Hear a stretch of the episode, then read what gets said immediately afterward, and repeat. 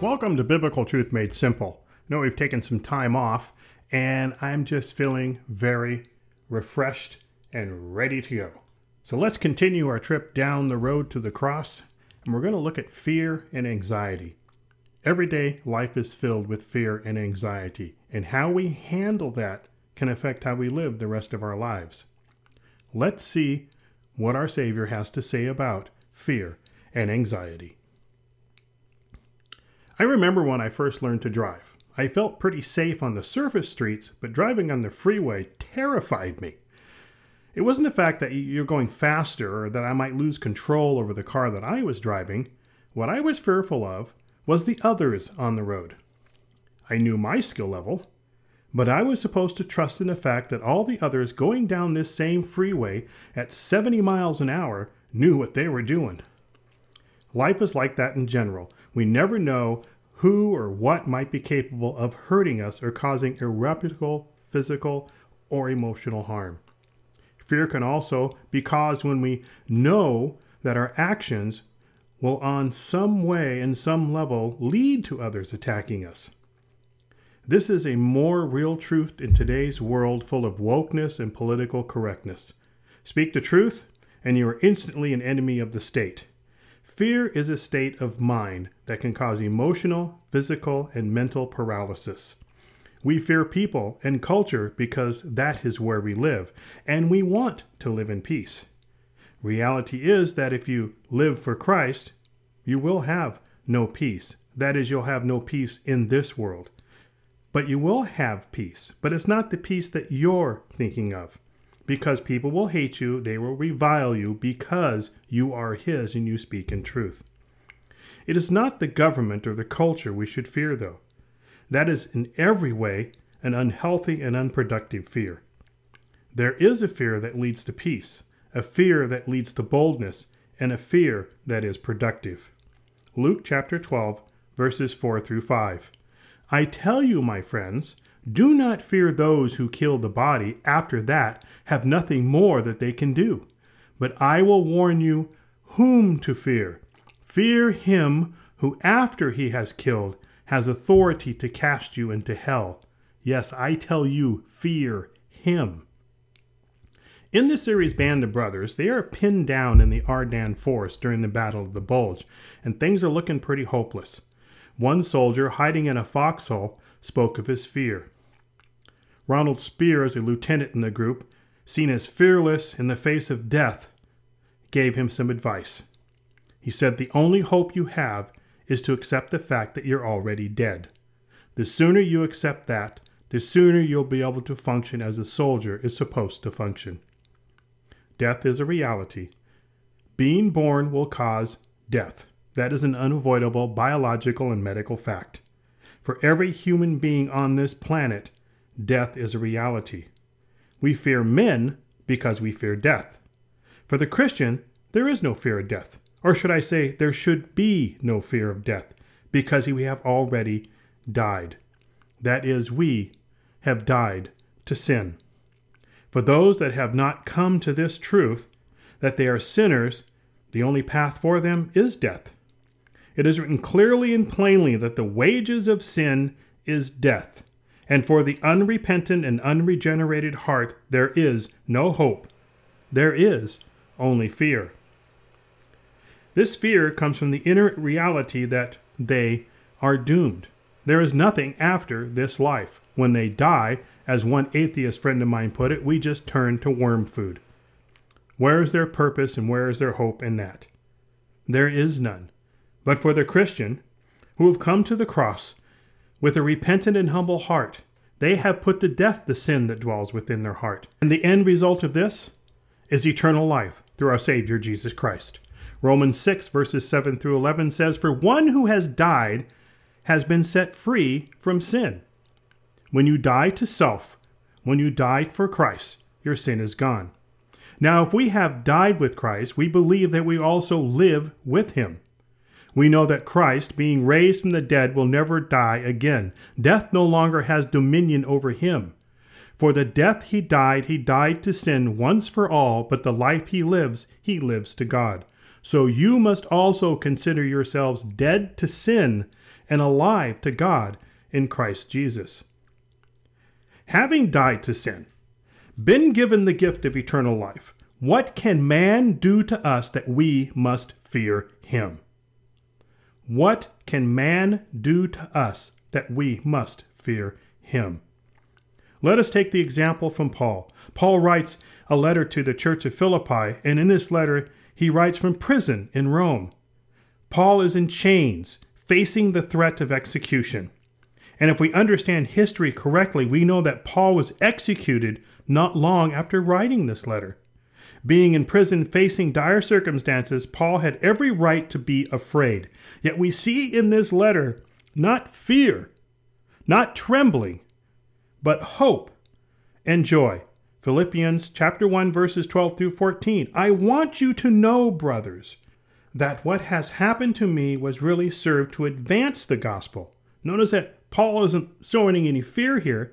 He's showing that this was given for a purpose, and the purpose was to advance the gospel, so that it has become known throughout the whole imperial guard that all the rest that my imprisonment is for Christ. And most of the brothers, having been confident in the Lord by my imprisonment, are much more bold to speak the word without fear.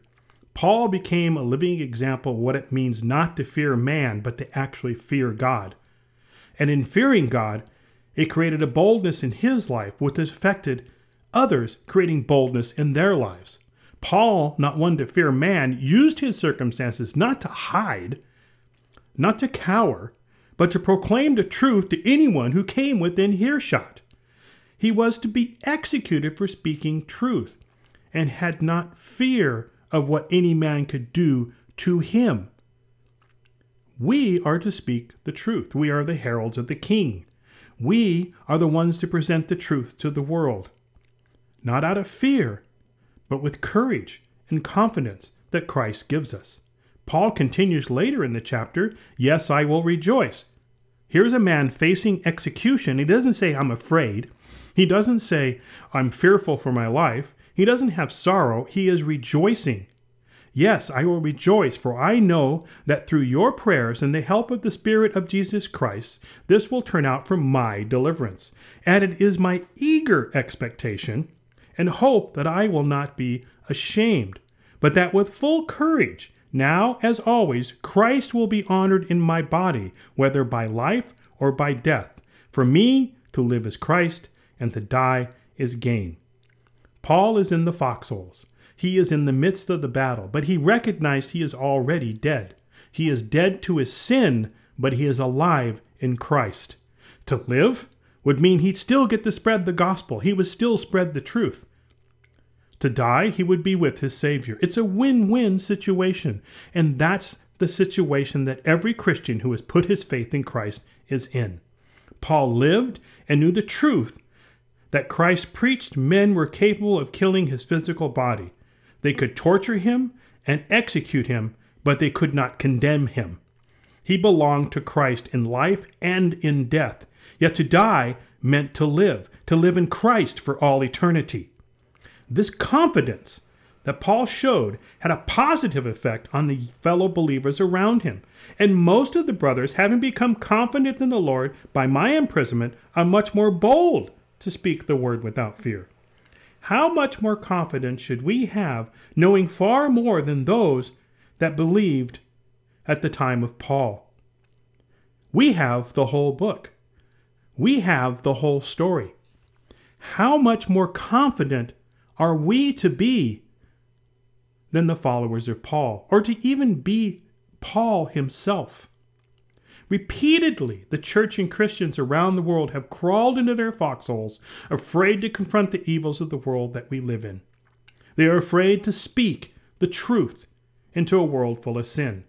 Their fear of men who have the ability to call us names, insult our character, perhaps even use their wokeness and their political correctness to cause us some type of financial difficulty, and in some cases can cause us to lose our jobs or even be put into jail. These same men will die someday apart from God and face judgment from God. Their proud hearts believe they have nothing to fear of God. The truth is, They have everything to fear because they are dead in their trespasses. The church is alive in Christ and yet cowers and bows down to these men and accepts that which God has called sin as good. And there will come a day when all will stand before God. After this I looked out, and behold, a great multitude that no one could number, from every nation, from all tribes and peoples and languages, standing before the throne and before the Lamb. They will all stand before the King, the true King, and it will not be men that judge them, but the King. There will some that will regret that day, and on that day many will be said, Lord, Lord, did we not prophesy in your name, cast out demons in your name, and do mighty works in your name? And then I will declare to them, I never knew you. Depart from me, you workers of lawlessness. For those that have turned to man, to pleasing man, there is no hope. The hope is only found in Jesus Christ. The hope is only found in standing firm in the truth of God's word. The hope is only found in fearing God more than you fear men. Are not 5 sparrows sold for 2 pennies, and not one of them is forgotten before God? Why, even the hairs on your head are all numbered. Fear not, for you are of more value than many sparrows. You see, we serve a God who is sovereign and who is faithful to all he is called to his kingdom. And we must have the confidence of Paul and live out our lives in truth, fearing not man who can do nothing but kill the body, but fear the one who can kill the soul. And he said to his disciples, Therefore I tell you, do not be anxious about your lives, what you will eat, nor about your body, what will you put on? For life is more than food, and the body more than clothing. Consider the ravens, they neither sow nor reap, yet they have neither storehouse nor barn, and yet God feeds them. How much more value are you than the birds? Anxiety is just another form of fear. We can be anxious about many things, from money worries to medical worries. And there are times when anxiety can paralyze us and keep us from moving forward. The disciples were anxious because they had left everything to follow Jesus. Now they were totally dependent upon the goodness of God for the things that they needed. What many of us fail to recognize is that what we are dependent upon God for everything we need. Everything you have is because of God. God is sovereign, in total control of everything down to the tiniest molecule. So your job, your bank account, your house, and the groceries you bring home every week to your family to eat are provided to you by God because he is faithful and full of grace and full of mercy. It's a common mistake among many Christians to think that God is there to give us what we want, when the reality is he is gracious and faithful to give us everything that we need. What we need in the end is God, for without him we have nothing.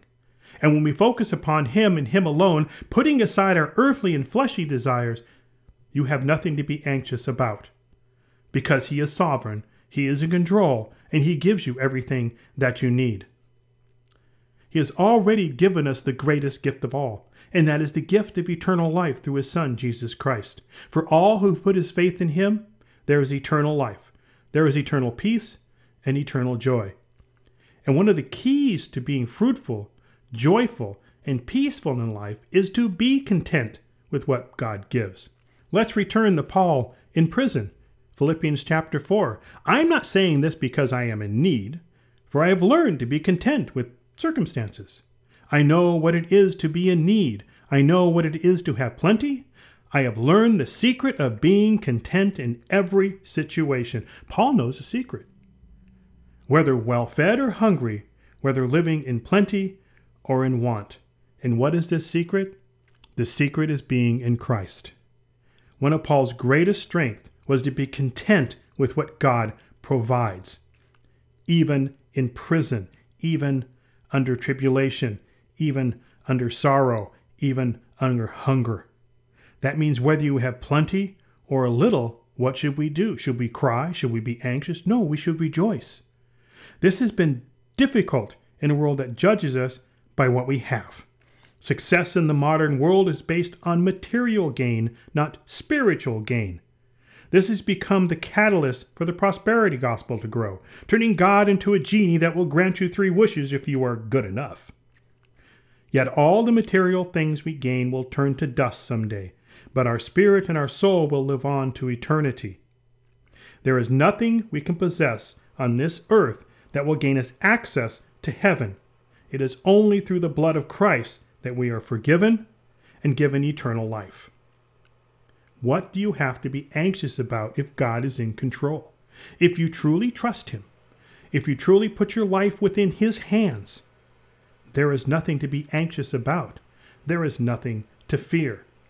For life is more than food, and the body more than clothing.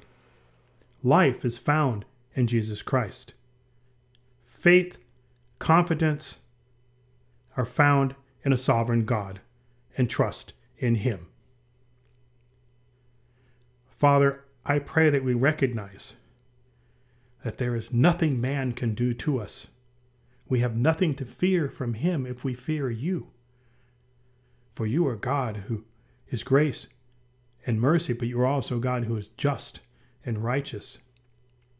And You will punish the wicked. But for those that are Your children, those that have put their faith in Christ, Father, we praise You for that grace and mercy. We praise You because You will provide all that we need.